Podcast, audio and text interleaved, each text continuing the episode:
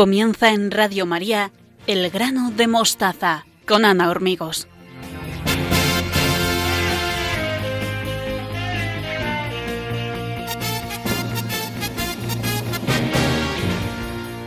Bienvenidos a un nuevo programa del grano de mostaza. Estamos encantados de compartir estos momentos con todos ustedes, los que nos escuchan en directo y los que nos siguen a través de los podcasts. Estamos en Twitter y Facebook en la dirección arroba elgranomostaza.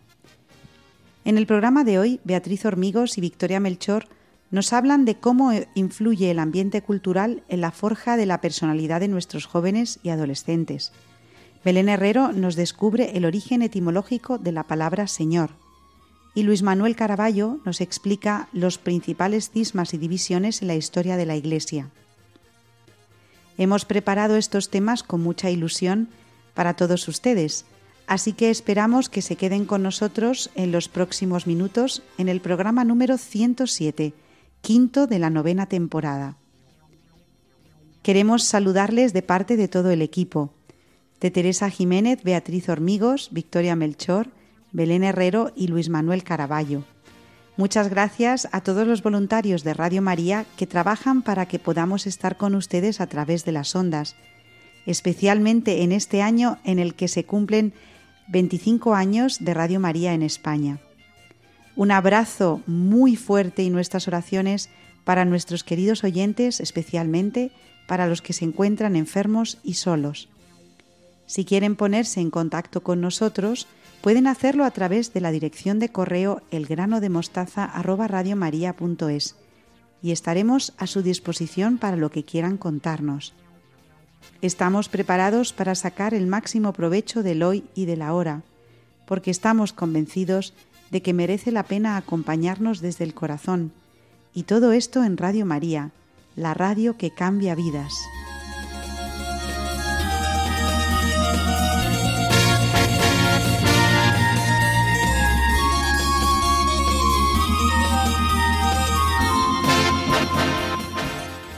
Me acompañan para abrir el programa de hoy mis queridas colaboradoras Beatriz Hormigos y Victoria Melchor. Buenas noches, ¿cómo estáis? Buenas noches, Ana. Buenas noches, Beatriz. Hola, buenas noches a todos nuestros oyentes. En programas anteriores vimos cómo influye el ambiente familiar en el desarrollo de nuestros jóvenes. Si te parece, Ana, en este programa vamos a tratar de cómo influye el ambiente cultural en la forja de la personalidad de nuestros jóvenes y adolescentes. Creo que es muy necesario hablar de cultura en la educación de los jóvenes. Fíjate si es urgente que a modo de anécdota os cuento que mis alumnos desconocían el carácter religioso del carnaval y tuve que explicárselo el otro día. Así que mm, yo creo que adelante, Beatriz, Victoria. No me extraña, Ana. La cultura de hoy, como la de siempre, sigue proponiendo a nuestros jóvenes como ídolos y estandartes de felicidad los cuatro clásicos, fama, sexo, dinero y poder. Triunfar es conseguirlos y fracasar es quedarse fuera del sistema. De ese sistema que cada vez conoce más y sabe más de nosotros, debido a que las redes sociales e Internet conocen todos nuestros gustos y preferencias y por lo tanto nos controlan más y de una forma más fácil. Así, al tiempo que quiere transmitirnos sensación de libertad, de que somos nosotros los que decidimos, somos mucho más predecibles y por tanto más manipulables. Ahora bien, de este ambiente cultural destacaría los siguientes tres rasgos que influyen de forma negativa en el desarrollo de nuestros jóvenes.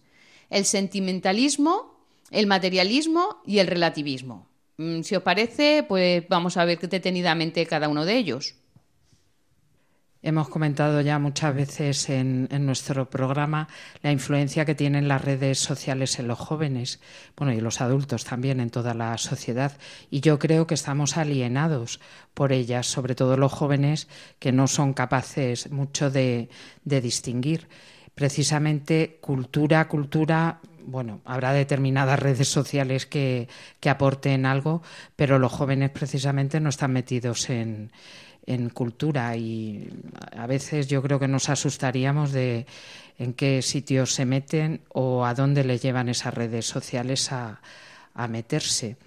Mm, utilizan mucho tiempo los, eh, los dispositivos para estar en redes sociales y hace poco veía un, como una entrevista que hacían a los jóvenes por la, por la calle en un programa y hablaban de la utilización del WhatsApp y decían que los jóvenes ya no se comunican porque utilizan este tipo de redes sociales y les parecía una pérdida de tiempo el llamar a alguien por teléfono, ni siquiera a su madre, que salía una señora y decía, hija, por favor, llámame, devuélveme la llamada cuando te cojo, cuando te llamo por, por teléfono.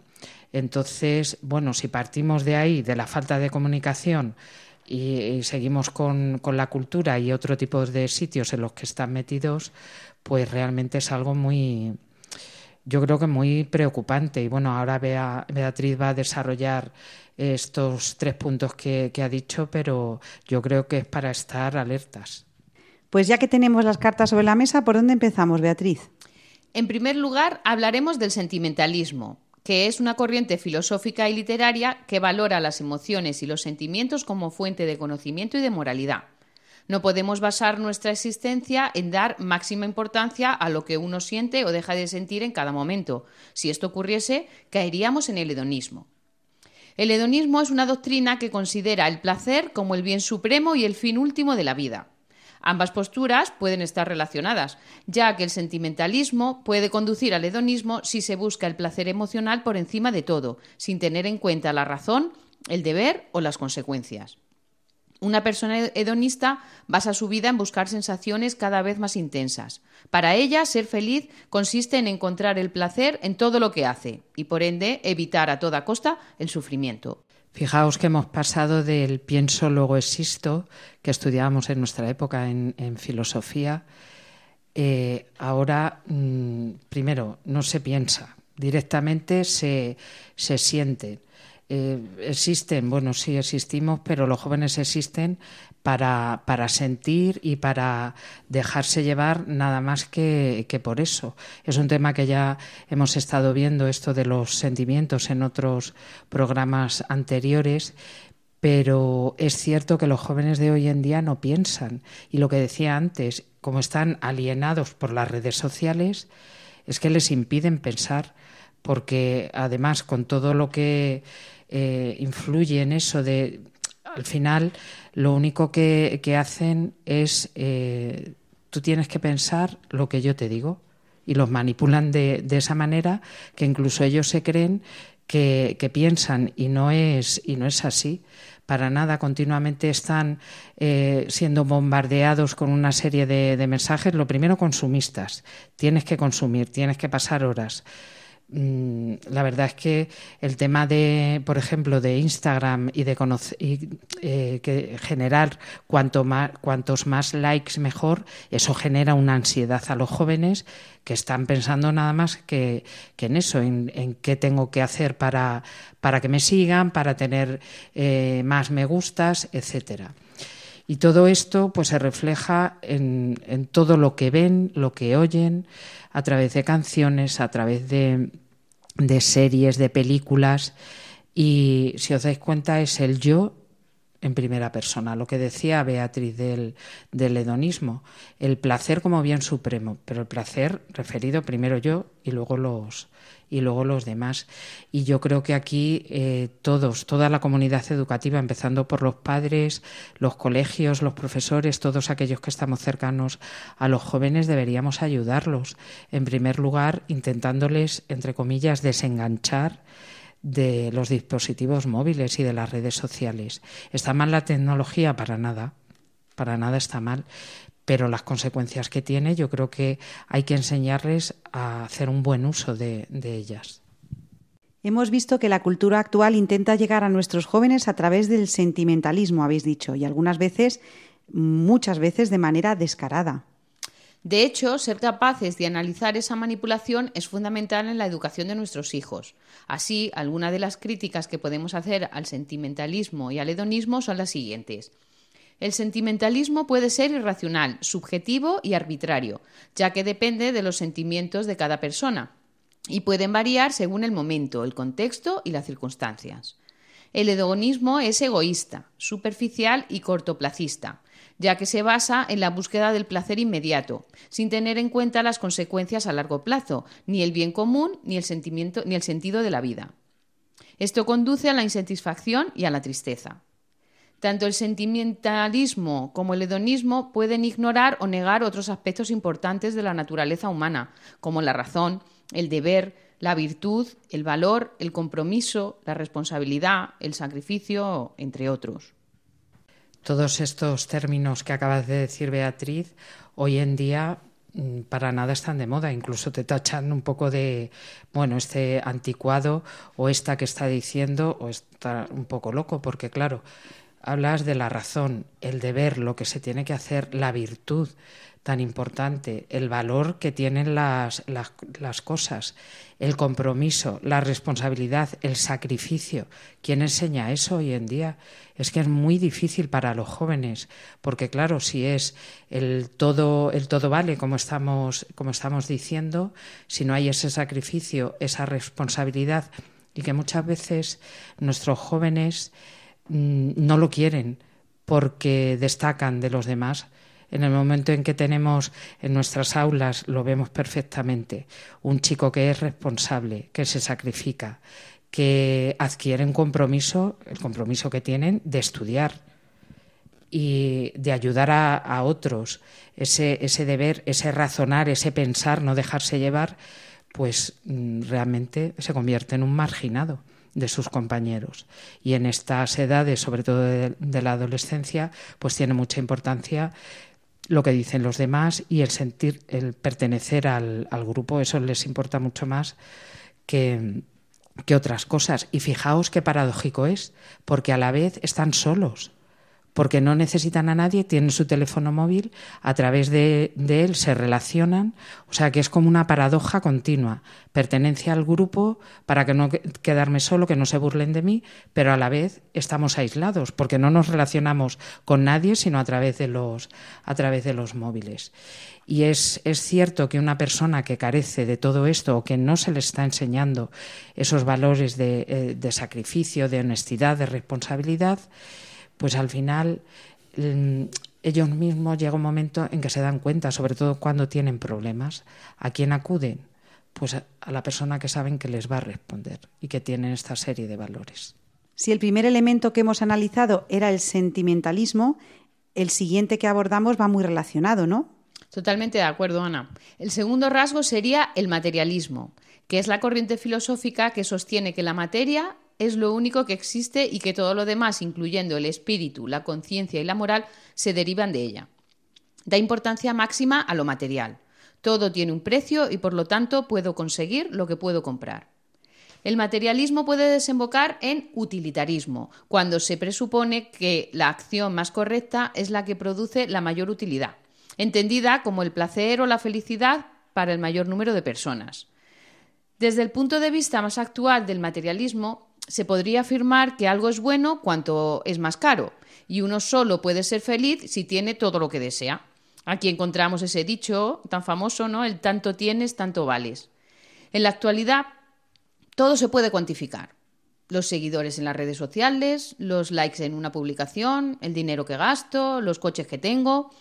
Y todo esto no deja de resultar paradójico, pues todos sabemos que lo más importante en la vida de una persona es regalado, el amor, la amistad, el perdón, la confianza, pues no se pueden comprar con dinero. Hemos hablado del placer y ahora nos centramos en el poseer, con este materialismo que decía Beatriz. Y es verdad que nos, miramos continuamente a nosotros mismos, a nuestras necesidades, nos volvemos egoístas y autorreferenciales. Es decir, que la, primera referencia soy yo, luego soy yo y después también soy yo. Y el Papa Francisco ha alertado muchas veces de, esto, de no mirarnos tanto a nosotros mismos, sino que tenemos que salir fuera y darnos a, a los demás. Y los jóvenes como, estamos hablando a lo largo de este programa, también tienen este peligro de este, esta autorreferencia, autorreferencialidad. Y sin embargo, hay que cambiar el centro, porque el centro no es el hombre, el centro de la persona nunca es el hombre. Hay que volver los ojos hacia, hacia Dios y hacia los, hacia los demás. Es difícil para un joven de hoy, de hoy en día en el que tiene todo o que puede conseguir eh, todo, porque por ejemplo los, los que se dedican a las redes sociales, los influencers, lo único que hacen es conseguir dinero muy fácilmente, con lo cual están a disposición pues todo lo que tienen a, su alrededor. Y sin embargo eso no les llena de, nada ese amor, esa amistad, ese perdón, esa, esa confianza que todos necesitamos no nos lo dan las cosas materiales, sino que proviene todo de Dios y también de ayudar a los, a los demás.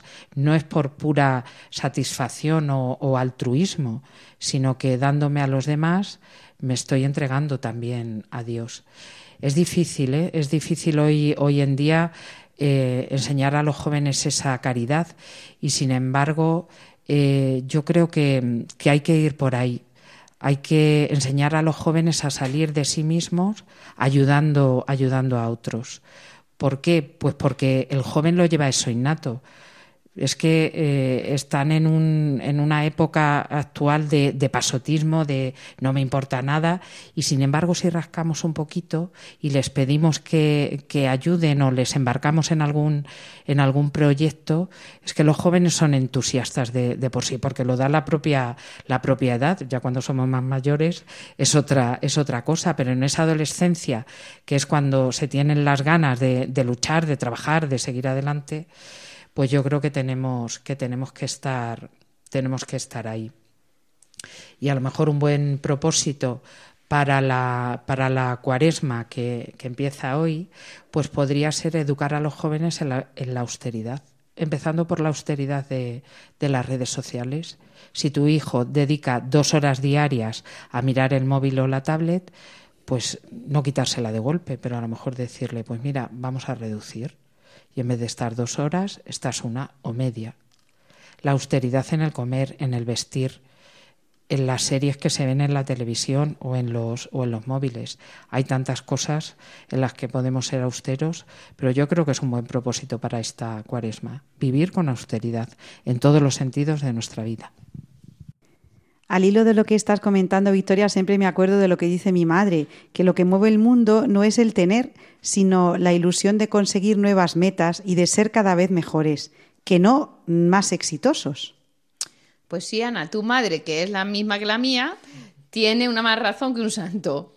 Por eso algunas críticas que podemos hacer al materialismo y al utilitarismo serían que ambos pueden ser insuficientes, incompletos y limitados ya que no pueden dar cuenta ni responder a las cuestiones más profundas y trascendentes de la vida humana, como el sentido, el valor, el fin, la felicidad. Estos aspectos pueden requerir de otras fuentes o criterios que no sean el placer material o la utilidad no dan cabida tampoco a todo lo abstracto y que tiene que ver con los sentimientos, ¿no? Como el amor, la confianza, la empatía, la caridad, el compartir con el más necesitado, todas esas cosas, pues están fuera. Sí, completamente, Beatriz. Y lo que decías del materialismo y el utilitarismo es que en clase lo vemos. Aparecen los niños con 25 estuches y dentro de cada estuche hay 50 bolígrafos o pinturas o rotuladores. Y, luego también que se les premia continuamente, continuamente es como un estímulo-respuesta, pues porque saca buenas notas, te compro la moto o nos, o nos vamos de viaje a Euro Disney. Y entonces, claro, tú dices, pero bueno, ¿esto qué es? Si es que el deber del, niño, del chico, del adolescente en estas edades es, es estudiar, con lo cual yo creo que eso también hay que revisarlo desde la familia. ¿Qué mensaje estamos lanzando a nuestros hijos y cada vez que hacen algo bien les tenemos que recompensar? discúlpeme lo que voy a decir, como si fueran un perrito, un animalito que, necesitan eso y para nada. Bueno, lamentablemente nos queda la última, el último aspecto que vamos a tratar hoy, que era el relativismo, pero se nos ha acabado el tiempo. Así que yo creo que lo vamos a dejar aquí y de verdad que ha sido muy interesante. Mm, seguramente que nuestros oyentes tendrán un montón de preguntas y queremos oírles, queremos conocer qué piensan ustedes estos eh, tres aspectos, dos de los que hemos empezado a hablar hoy, de cómo influye la cultura en la educación de nuestros jóvenes. Así que solamente me queda daros las gracias a Beatriz Hormigos, a Victoria Melchor, por estas reflexiones acerca de la necesidad de conocer los aspectos culturales que dominan la cultura a la que están expuestos nuestros niños y nuestros jóvenes, que hemos dicho que son el sentimentalismo, el materialismo y para el próximo programa nos queda el relativismo, que nos vamos a meter en un jardín bien florido, porque, eh, por supuesto, la consecuencia del sentimentalismo y el materialismo es el relativismo, que ya veremos qué es, todo vale y nada vale, ¿no? Así que si quieren contarnos sus experiencias o inquietudes sobre este tema, tenemos una dirección de correo en la que pueden ponerse en contacto con nosotros, que es la siguiente, elgranodemostaza@radiomaria.es. Estamos a su disposición para todos los que lo que quieran contarnos. Un abrazo, queridas Beatriz y Victoria, y hasta el mes que viene. Adiós. Adiós, Ana. Adiós, Beatriz. Hasta el programa que viene. Y ustedes sigan con nosotros, que nos espera Belén Herrero, nuestra latinista de familia.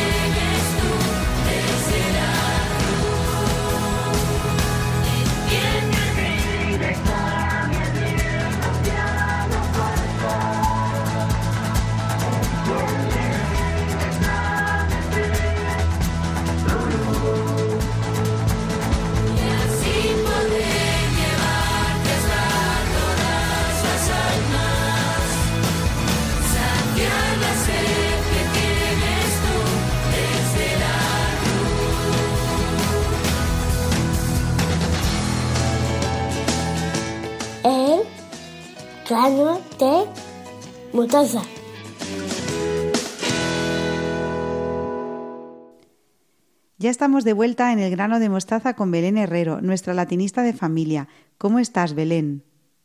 Buenas noches, Ana, y encantada una vez más de estar contigo y con todos los que nos escuchan. ¿Hacia dónde viajamos hoy? ¿Cuál es la palabra que vamos a descubrir? Hoy, desde Radio María, queremos rendir homenaje a nuestros mayores a quienes como poco les debemos lo mejor que tenemos, que es la vida. Pues sí, Belén. Desafortunadamente nos toca vivir un momento en el que damos la espalda a todo el que se identifica con vejez, se aparta a los ancianos, sin considerar los grandes valores que nos pueden aportar. Se diría que queremos vivir en una eterna juventud. La vejez no hay que entenderla como una carga, sino como una oportunidad para compartir la sabiduría y experiencia que se ha acumulado a lo largo de los años. ¿Y este desprecio por la vejez es algo propio de nuestra sociedad?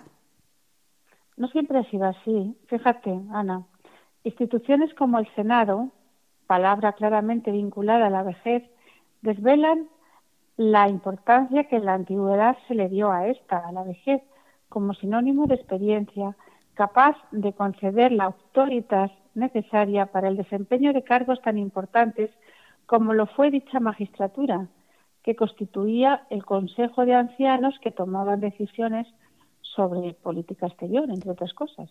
Por lo tanto, Senado viene de Senex, es decir, de viejo. Así es, Ana. Por otro lado, los señores, de donde deriva señores, eran los soldados de reserva que eran los ciudadanos de más de 45 años de edad, incluidos en las centurias de ancianos para comicios electorales. Así que, Belén, cuando te llaman señor, te están llamando viejo.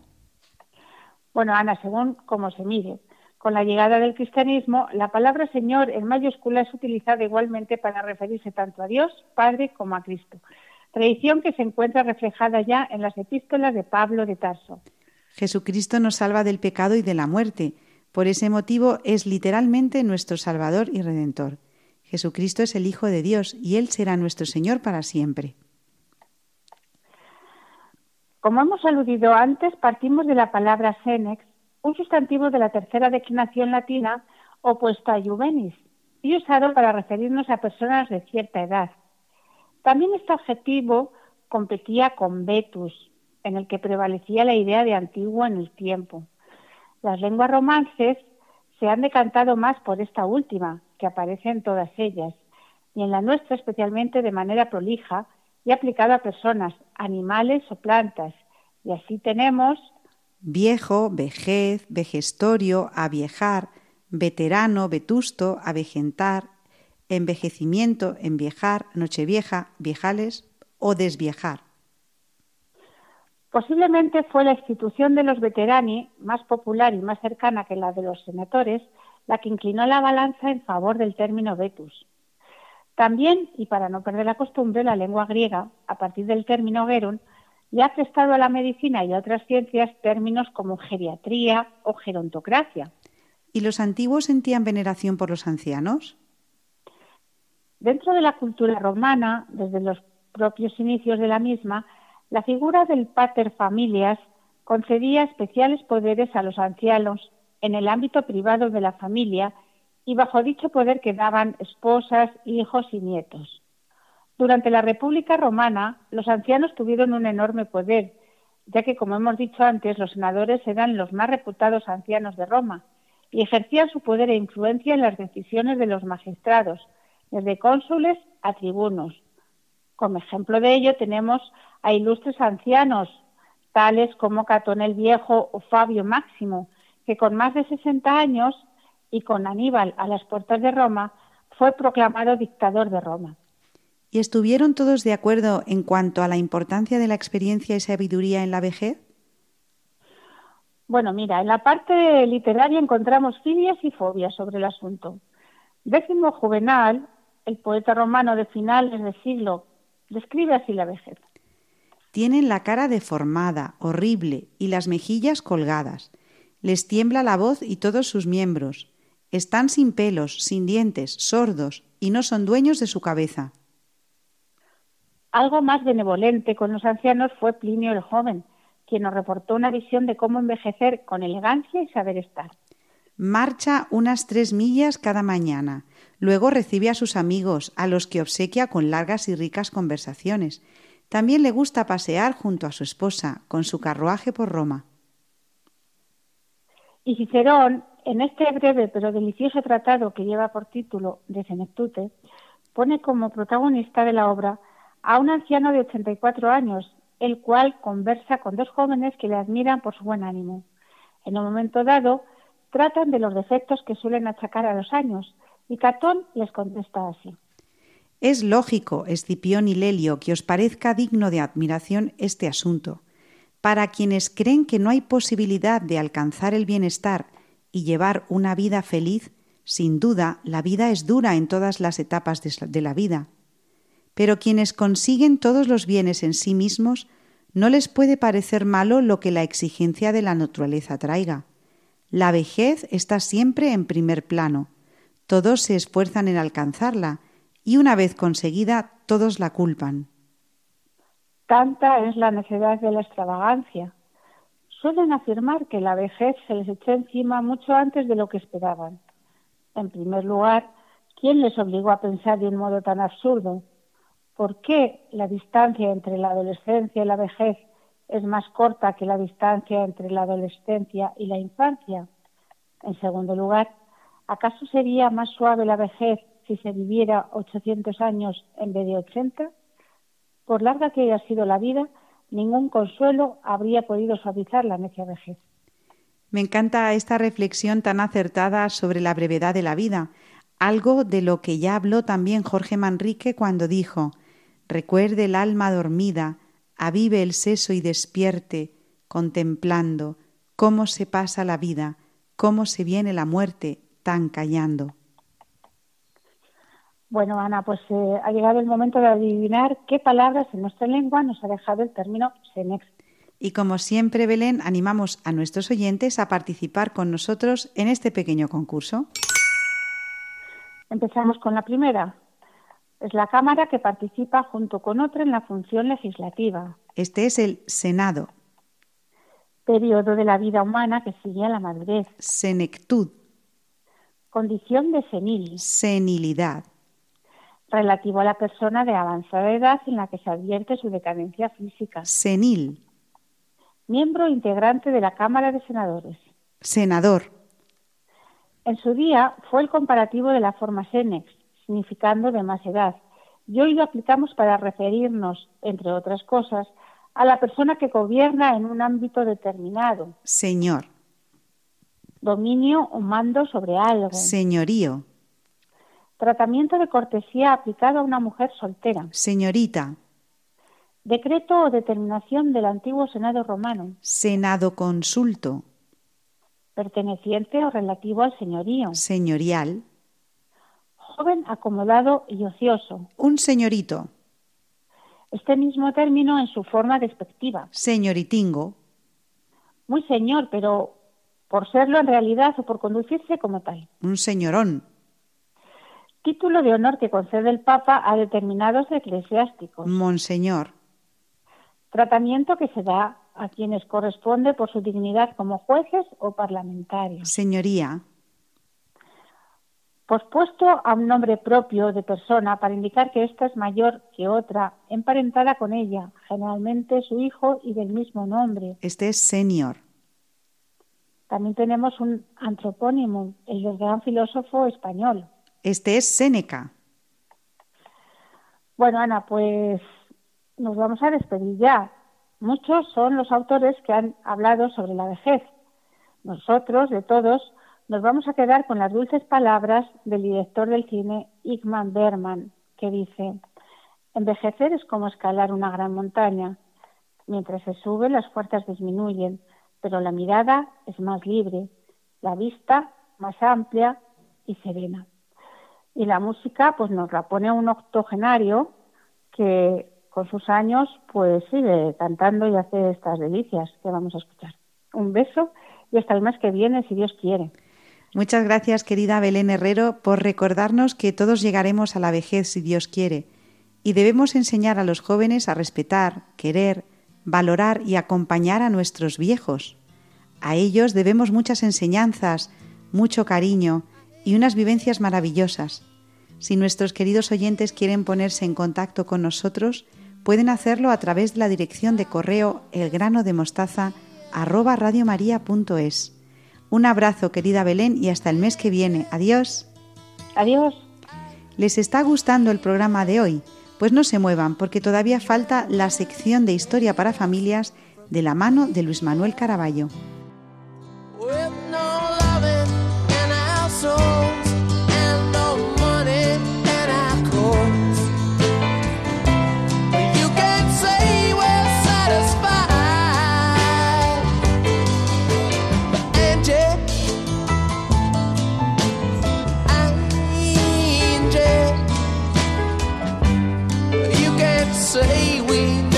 cry.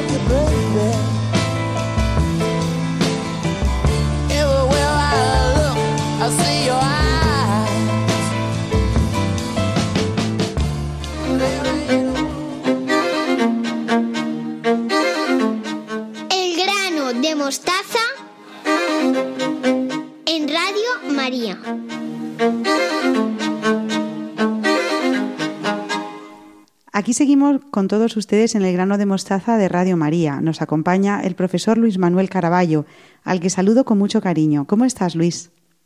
Muy bien, contento por poder pasar unos minutos junto a los oyentes de Radio María. El mes pasado estuvimos hablando de la diferencia entre iglesias cristianas y no cristianas y que solo hay una iglesia católica que se llama así porque es universal. Sí, terminamos el programa de enero diciendo que la iglesia se extiende por todo el mundo conocido de ese momento por esa vocación universal que mencionabas. En el año 301, el reino de Armenia, bajo el mandato de Tiridates III, es evangelizado por los apóstoles Bartolomé y Judas Tadeo, y se convirtió en el primer país en el que el cristianismo fue la religión oficial. Y así se ha mantenido hasta hoy en día, pese a las múltiples persecuciones que ha sufrido el pueblo armenio e intentos de acabar con el cristianismo en esa zona del mundo. Intentos que han sido constantes incluso en este siglo. Algo parecido pasó con el imperio más poderoso de la antigüedad, ¿no es así? El emperador Constantino I, en el año 313, puso fin a la persecución contra los cristianos con el Edicto de Milán. Y finalmente, el 27 de febrero del año 380, el último gran emperador romano promulgó el Edicto de Tesalonia, mediante el cual el cristianismo se convirtió en la religión oficial del imperio, extendiéndose desde la actual Inglaterra y Alemania hasta Turquía y Egipto. Por ello, uno de los padres de la Iglesia, Ignacio de Antioquía, fue el primero en aplicar a la Iglesia el adjetivo de católica, que como hemos mencionado otras veces significa universal. En esta época la Iglesia era conocida como la Gran Iglesia, pues todos los cristianos estaban en plena comunión. Nosotros como católicos nos consideramos los verdaderos sucesores de esta primitiva Iglesia fundada por Cristo. Y por eso cuando hacemos la profesión de fe afirmamos, creo en la Iglesia, que es una, santa, católica y apostólica. Sin embargo, esta unidad en la Iglesia ha sido difícil de mantener a lo largo de su historia. De hecho, decimos que la Iglesia es obra de Dios porque los hombres han intentado una y otra vez destruirla, pero no lo han podido conseguir. Así es. Poco a poco, dentro del seno de la Iglesia, empezaron a existir discrepancias de carácter doctrinal, que se consideraban contrarias a las Sagradas Escrituras. Para resolverlas, la Iglesia organizó concilios, reuniones en las, que en las que participaban los obispos de una zona para así poder discernir sobre el signo de los tiempos. Los concilios que representan a toda la Iglesia en su conjunto se conocen como concilios ecuménicos. Estos concilios resolvían casi todas las diferencias, pero a veces algunas personas o grupos se manifestaban de forma abierta y sostenida, tenazmente. Esto es muy importante porque no tenían ningún tipo de retractación y así se mantenían en contra de la doctrina de la Iglesia. A estas personas se les, se les denomina herejes y a sus creencias herejías. Todos deberíamos conocer más la historia de la Iglesia para no caer en la manipulación que algunos pretenden hacer con la interpretación errónea de lo que pasó siglos atrás. Parece que esto no nos incumbe, pero como se dice, nada hay nuevo bajo el sol. Estos herejes, con sus seguidores, se fueron separando poco a poco de la Iglesia primitiva. Algunas de estas herejías desaparecían rápidamente, como la fundada por Alejandrino Arrio esta sostenía que Jesucristo es el Hijo de Dios, que procede del Padre, pero que no es eterno. El arrianismo fue condenado en el año 325 y aunque en algunos momentos fue muy importante, pues era la religión de los antiguos visigodos que gobernaban en, España, ya casi no queda rastro de ella. También la iglesia siria, conocida como nestoriana, se apartó de la unidad de la iglesia en el año 431. En el concilio de Éfeso se condenó a Nestorio por defender la existencia de las dos naturalezas separadas de Cristo, la divina y la humana, aunque también tuvo gran importancia, sus seguidores fueron los primeros cristianos en llegar hasta China, hoy apenas cuenta con seguidores. Esta ruptura de la Iglesia se denominan cismas, que viene del griego eschisma, que tenía el mismo significado que hoy en día, separación o división. Ya vemos con estas pinceladas que la figura de Cristo es, signo de contradicción, según el Evangelio, para que queden al descubierto los corazones. Es que la fe en Cristo es lo nuclear de la Iglesia. Pero vemos que estos cismas van a continuar. Y tras el concilio de Calcedonia, una antigua ciudad griega que ahora formaría parte de la ciudad de Estambul en Turquía, ya en el año 451 se separan las iglesias orientales por la creencia de que no existen dos naturalezas divina y humana, sino solamente una en Jesucristo. Así surgen las iglesias coptas, que actualmente se encuentran sobre todo en Egipto, país que, aunque de mayoría musulmana, cuenta con un, gran número de cristianos, unos 7 millones, y también en Etiopía, donde el cristianismo copto es mayoritario. Más tarde, la Iglesia Católica y la Iglesia Ortodoxa se separan en el conocido como Gran Cisma, en el año 1054, en parte por diferencias acerca de la autoridad del Papa. Esta Iglesia Ortodoxa que surge de este cisma también se denomina formalmente como Iglesia Católica Apostólica Ortodoxa y está regida por los diversos patriarcas. Por eso, para distinguirnos de la Iglesia Ortodoxa, mm, usamos muchas veces el término Iglesia Católica y Apostólica, para distinguirla de la Iglesia precisamente oriental, ya que creemos que el obispo de Roma, el Papa, es el sucesor de San Pedro y que fue Jesús mismo quien le nombra como cabeza de su Iglesia, con estas palabras, Tú eres Pedro, y sobre esta piedra edificaré mi Iglesia, y las puertas del infierno no prevalecerán contra ella. Después de esto se suceden unos siglos de aparente tranquilidad. La Iglesia se mantiene unificada en todo Occidente europeo hasta el año 1517 en este año, Lutero publica sus 95 tesis en Wittenberg. En ellas criticaba al Papa y a la Iglesia Católica. Se negó de forma reiterada a retractarse, siendo declarado hereje, y con ello provocó uno de los más grandes cismas dentro de la Iglesia, que además generó durante siglos innumerables problemas políticos y sociales dentro de toda Europa. A Lutero le siguen otros de los denominados reformadores, como el alemán Thomas Munzer, el suizo Ulrico Zulio, el francés Juan Calvino y también el escocés John Knox, que dieron lugar a diferentes ramas del protestantismo, como el, calvinismo, el anabaptismo, el presbiteranismo, etc. Esta ruptura sí que es más conocida y podríamos decir también que más manipulada. Y si me permites también más vigente en nuestros días, pero no vamos a entrar de momento en eso. Por último, en el año 1534, el rey Enrique VIII de Inglaterra rompió oficialmente con la Iglesia Católica, tras la negativa del Papa Clemente VIII a anular su matrimonio con Catalina de Aragón, hija de los reyes católicos. Por eso, en este caso, esta separación de la Iglesia vino provocada por la pretensión del rey en volver a casarse, en este caso con Ala Molena. Así se creó la Iglesia de Inglaterra o Iglesia Anglicana, en la que la cabeza corresponde con el rey de ese país en cada momento. Hoy en día, después del fallecimiento de la reina Isabel II, el rey Carlos III de Inglaterra es el que ostenta esta, esta cabeza de la Iglesia. Si pudiéramos hacer un ejercicio de síntesis de las divisiones que nos has mostrado dentro de la Iglesia Católica, ¿cuál sería, Luis? La unidad de la Iglesia Católica es una de las manifestaciones más claras de la obra divina. Por eso es tan perseguida y se busca por todos los medios crear divisiones dentro de ella y atacarla desde fuera. Después de los grandes cismas que hemos visto, se han ido produciendo otras rupturas dentro del cristianismo, aunque lo cierto es que la mayor parte de estas separaciones se han dado dentro del seno de las iglesias protestantes, divididas a su vez en decenas, por no decir centenares de iglesias, sectas y confesiones. Todo ello nos lleva a una reflexión, pues no hemos podido cumplir lo consignado por Jesucristo, que todos sean unos como tú y yo somos uno.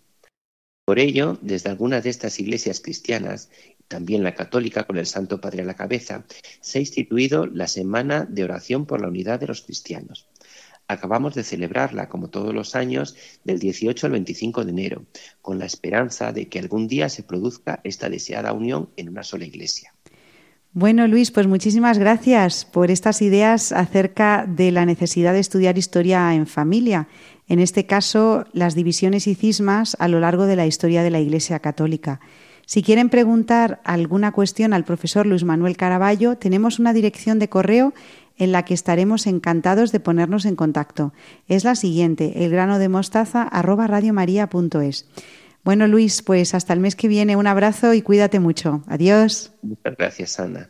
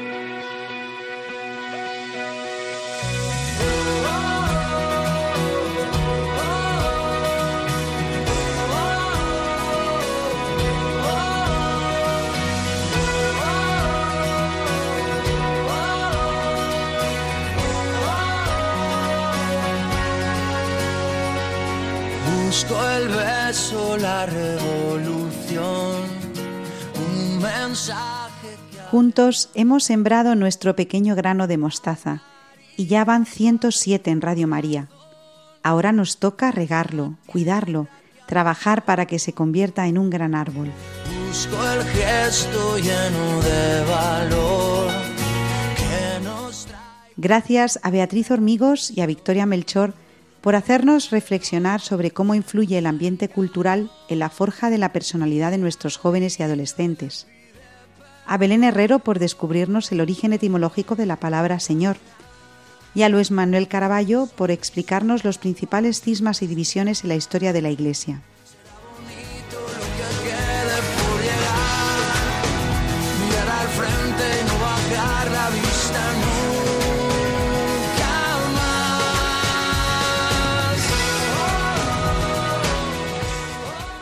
Nosotros nos vamos hasta el próximo 13 de marzo de 2024 con un nuevo programa del grano de mostaza. Pero ustedes pueden quedarse en Radio María, la radio que acompaña el corazón. Busco el viento que traiga esa que se lleve al Seguimos a su disposición en la dirección de correo elgranodemostaza@radiomaria.es. Si desean recuperar el programa de hoy para volver a escucharlo o compartirlo, pueden hacerlo en la página web de Radio María, radiomaria.es, en la sección podcast, escribiendo el nombre de nuestro programa El grano de mostaza. Se quedan con los servicios informativos, los llevamos a todos en el corazón. Hasta el mes que viene, feliz y santa cuaresma, un abrazo y nuestra oración para todos.